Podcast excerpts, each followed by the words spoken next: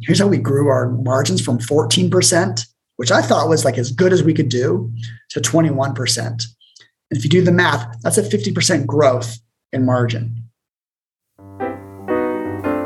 Welcome to the 10K Collective podcast for six, seven, and eight figure Amazon and e commerce sellers, part of the amazing FBA podcast family.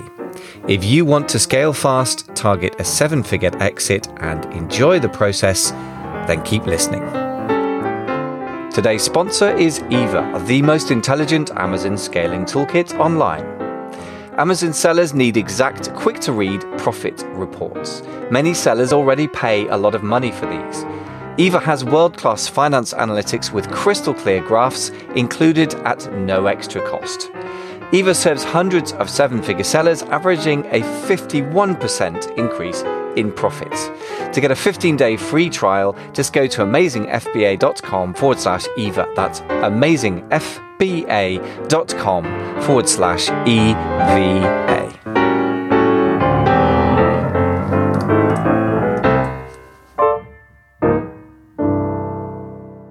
Ladles and jelly spoons, boys and girls, welcome back to the 10K Collective podcast, the place to be for six, seven, eight figure Amazon private label and custom product sellers.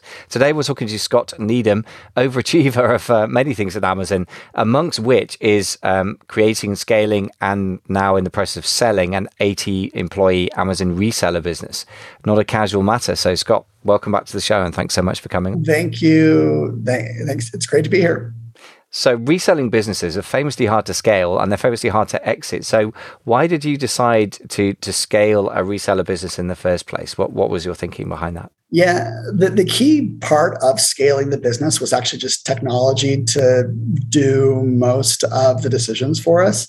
So I started in 2013, joined a brother who already had, you know, uh, ambitious, um, had you know, a few million dollars in sales but had a lot of problems about scaling. So I came in and built a lot of software to automate this process. And that really made growing from, you know, four or five employees to like 20 to 30 employees not that challenging, you know.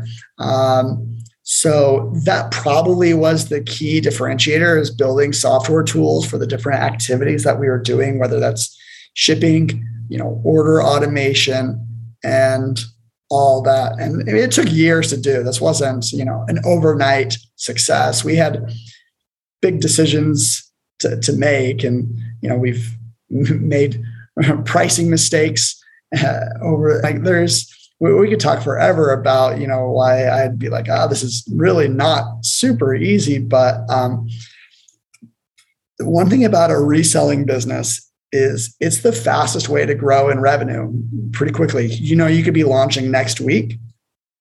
And if you are buying with the correct fundamentals, you're making money um, on, uh, you know, generally branded products. And I mean, that, that's, that's the business model many, many know, um, but it, it, has different challenges that, you know, I'm sure we'll, we'll uncover.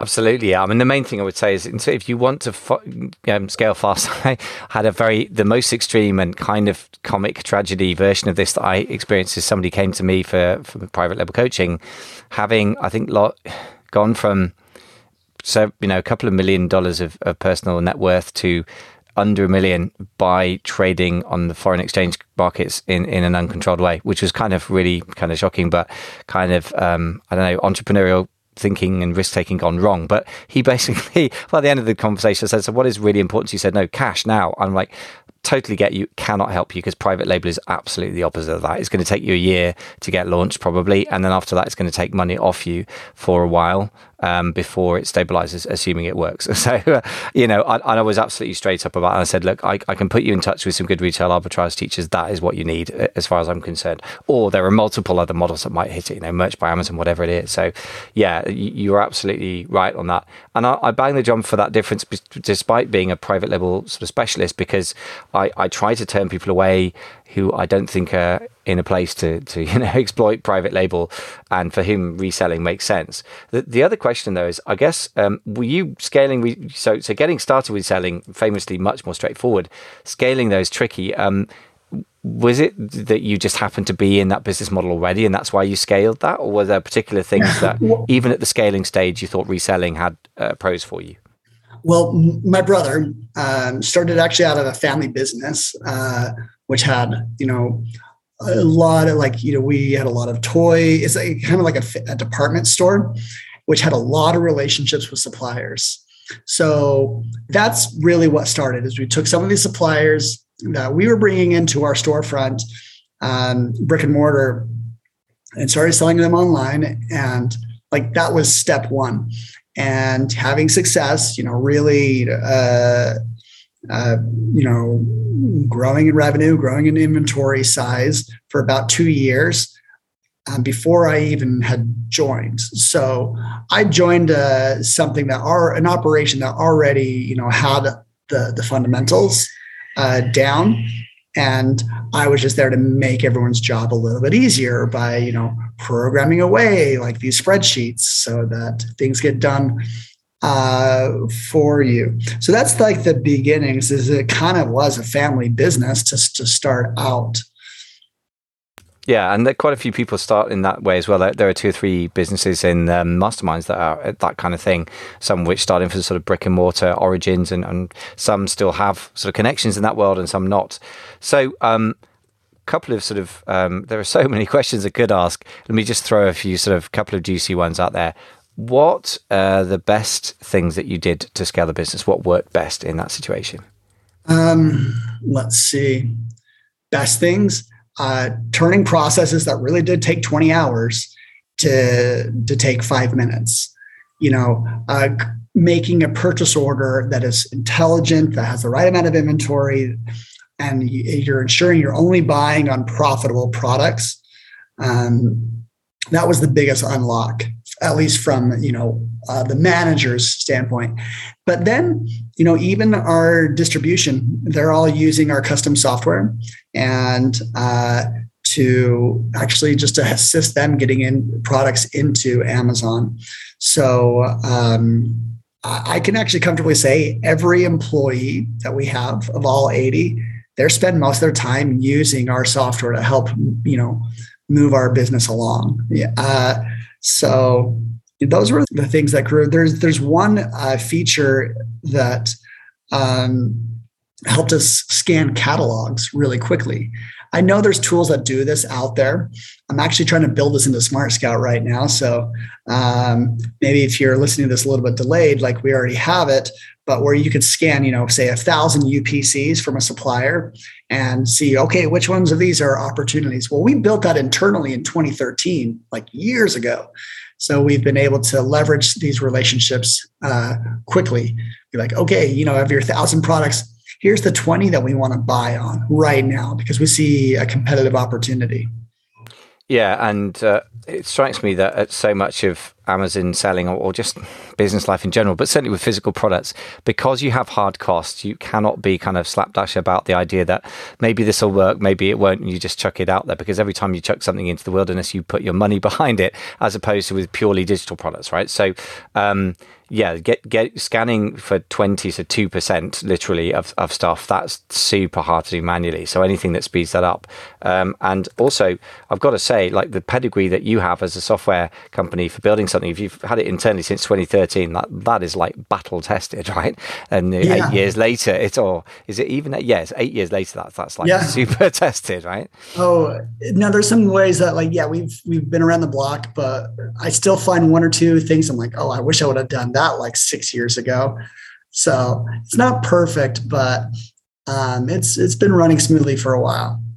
Okay, so that's the the upside. Now, being being the cynical Brit, or not cynical but skeptical, yes. Brit, I've got to ask the questions of like what things have gone wrong, or what things would you diff- do differently if you had to do them again. And I guess we're looking over quite a long time scale, so there might be quite a few things. But let's pick a couple of things that will be hopefully light bulb moments for the audience. Okay, um, there's yeah, there's a lot I do differently. One, um, this is a skill that I didn't have. I think I'm kind of building it right now uh, as I'm building out uh, my software business, Smart Scout. But one of the biggest weaknesses of BuyBoxer is we were not persuasive enough with brands, specifically the big brands. I would have invested more in our website to really convey like a degree of professionalism that um, that would be needed to like convince a brand that sells you know 20 million a year to work with us um, because I, I, do think our business development team you know building up these relationships we did get some wins uh, we have we have exclusives with with several brands but um, not enough and not, not enough of the bigger ones the ones that um, see like because there's a few companies that um, have done this successfully and you know i'm sitting here jealous from the outside. I'm like oh we could have done that. We were before them. You know uh, pattern here in the us they're strictly uh, an amazon uh, brand seller. They don't have private label or whatever but like we were around before them but they have these relationships that uh, have really helped them snowball and they just raised $200 million so you know they are showing uh, they're showing the the investors that they've got a good and I, I, I think we could have built them. So there's one thing i would have done differently it'd be to be very professional and uh, to win over these conversations. I think a, a weakness that one of the re- reasons we didn't i think we complicated it too much. I think we complicated the sales process with brands and all just have a very clear message that like you know as a reseller you you want to be providing value to a brand and don't get too much into the details of amazon. You're just going to confuse uh, them because amazon can get really confusing really fast for online sellers nothing beats in-person learning and connecting Join Ecom Events at one of their four events throughout the USA Miami in January, San Diego in March, Minneapolis in July, and New York City in October. The conference offers tips and tools to increase sales, food and drink, and real connections to other sellers and experts. Head over to e-comevents.com and register today with promo code AMAZINGFBA to save $50 off your ticket cost. So that's one big mistake uh, that I would probably rethink a little bit differently. Um, the uh, I mean, shoot, how long do we have? I could talk about mistakes all day long. maybe uh, that, that's really, by the way, some great learnings from that way. Maybe uh, yeah. one more. Um, so, and I'm not not to distract. I, I actually do think people are still growing and succeeding in wholesale today in the in the reselling. Um, the second one is just to be, um, we actually lost money in 2018. Um, we probably weren't operating on the margins that we thought we were. So our, you know, inventory count and uh, our margins um, just weren't quite there. But I'll give a very like, be like, okay, here's a here's how we grew our margins from 14%, which I thought was like as good as we could do, to 21%. And if you do the math, that's a 50% growth in margin. So reselling it usually does operate at a lower margin um, than say private label, but um, the way that we grew it is it is actually just the way that we tweaked our repricer. So a lot of resellers use a repricer to win the buy box on Amazon, and um, what what really made the difference is, is most resellers your product sells in the first 90 days uh, because you're buying on products that move quickly. But um, we found that like a repricer would sometimes just be too aggressive. And what we were able to do is um, when we just started with a product say it just got restocked um, we would actually not sell under like 17% gross margin. So we would send our repricer kind of a, we'd float our price up. And sometimes we'd still get the sale because we're FBA, because we have a good track record. We would get the sale even though there are people that are cheaper than us. So once we implemented that repricer to like uh, to float our prices higher, it really grew our gross margins. If a product doesn't sell, we do gradually decrease that. But the first 30 days, yes, you should be trying to sell as high as you can. And then as a reseller, when products start to stock out, when you're like getting really, really low on supply, um, we automated pricing back up again. And this again, you know, grew our gross margins. So I think, um, you know, earlier on, if I would have invested a little bit more time, a little bit more thought into our, our repricer and be more creative in the ways to price up, to really push it, that'll do really well because we have a lot of costs. We have a lot of labor. We have, you know, um, so uh, yeah, do not uh, underthink a repricer. If you're using a repricer, you should figure out ways that you sh- you can price up and still get enough sales. Yeah, and again to the conversation we were having in the previous episode, um, you were, you know, referencing the fact that you're putting prices up because your cost prices have gone up. But actually, even if your cost prices don't go up, it, with your gross margin may maintain. But if you're growing a team, your overhead's getting bigger, so you need more gross margin just to support it, right? So I presume that margins, meaning like 14% going up to 21%, was gross margin, so before overheads. Yes. I'm guessing. Yeah. So obviously, it works no. on quite different sort of margin type type, um, you know, industry standards than to private label.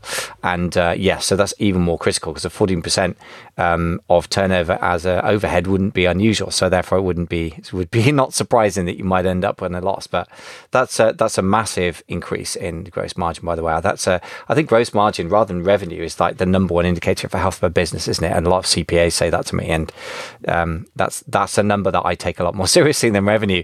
Uh, they say you know turnover is vanity, profit sanity, and, and like that's not just a saying. I think that's uh, like a dog is for life, not just for Christmas. Um, so you mentioned uh, Smart Scout a couple of times. We ought to just wrap up with you mentioning, um, you know, what Smart Scout can do for, yeah, resellers. So, we talked about private label. What about for resellers? Oh, um, I built it for resellers. Yeah, I built. I mean, we were talking earlier uh, on the previous episode about it has some use cases for private label. Um, we're building more, but like resellers are at its core what it's for because we take the tens of thousands of brands on Amazon and just give it and just give all of that data in like a grid. You could search it all at once and you could filter out. So be like, so um, the number one use case for Smart Scout is you, you go to the toy category, you have all the brands and toys, and we're showing you estimate revenue on every single toy brand.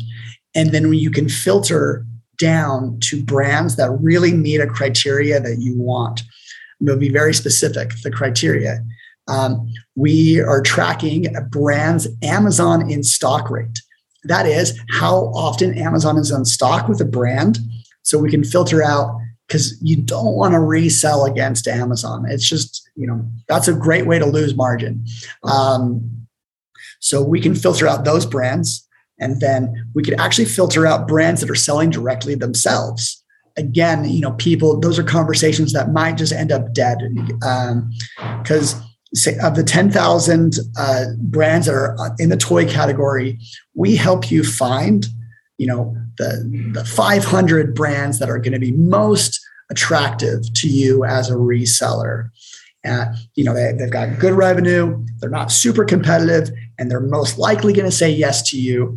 And um, I mean, I get I get people that reach out to me and say like they're like they're like thank you Smart Scout. You helped me close this brand. I would have never found them. So um, that is one of that, that's really why and how I built um, the tool. And our first features was was all about you know that.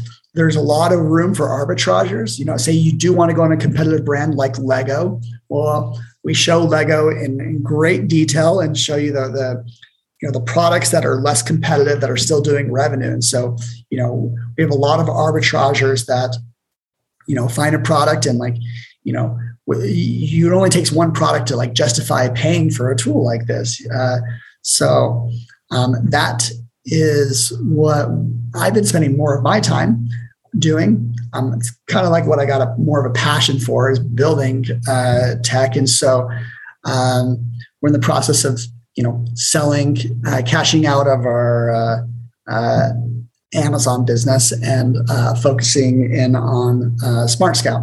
Um, shoot, there's there's there's more features in Smart Scout, but um, it's been it's been a lot of fun. Yeah, absolutely. Well, um, the easiest way to, to go and check that out was we'll put a redirect amazingfba.com forward slash smart scouts.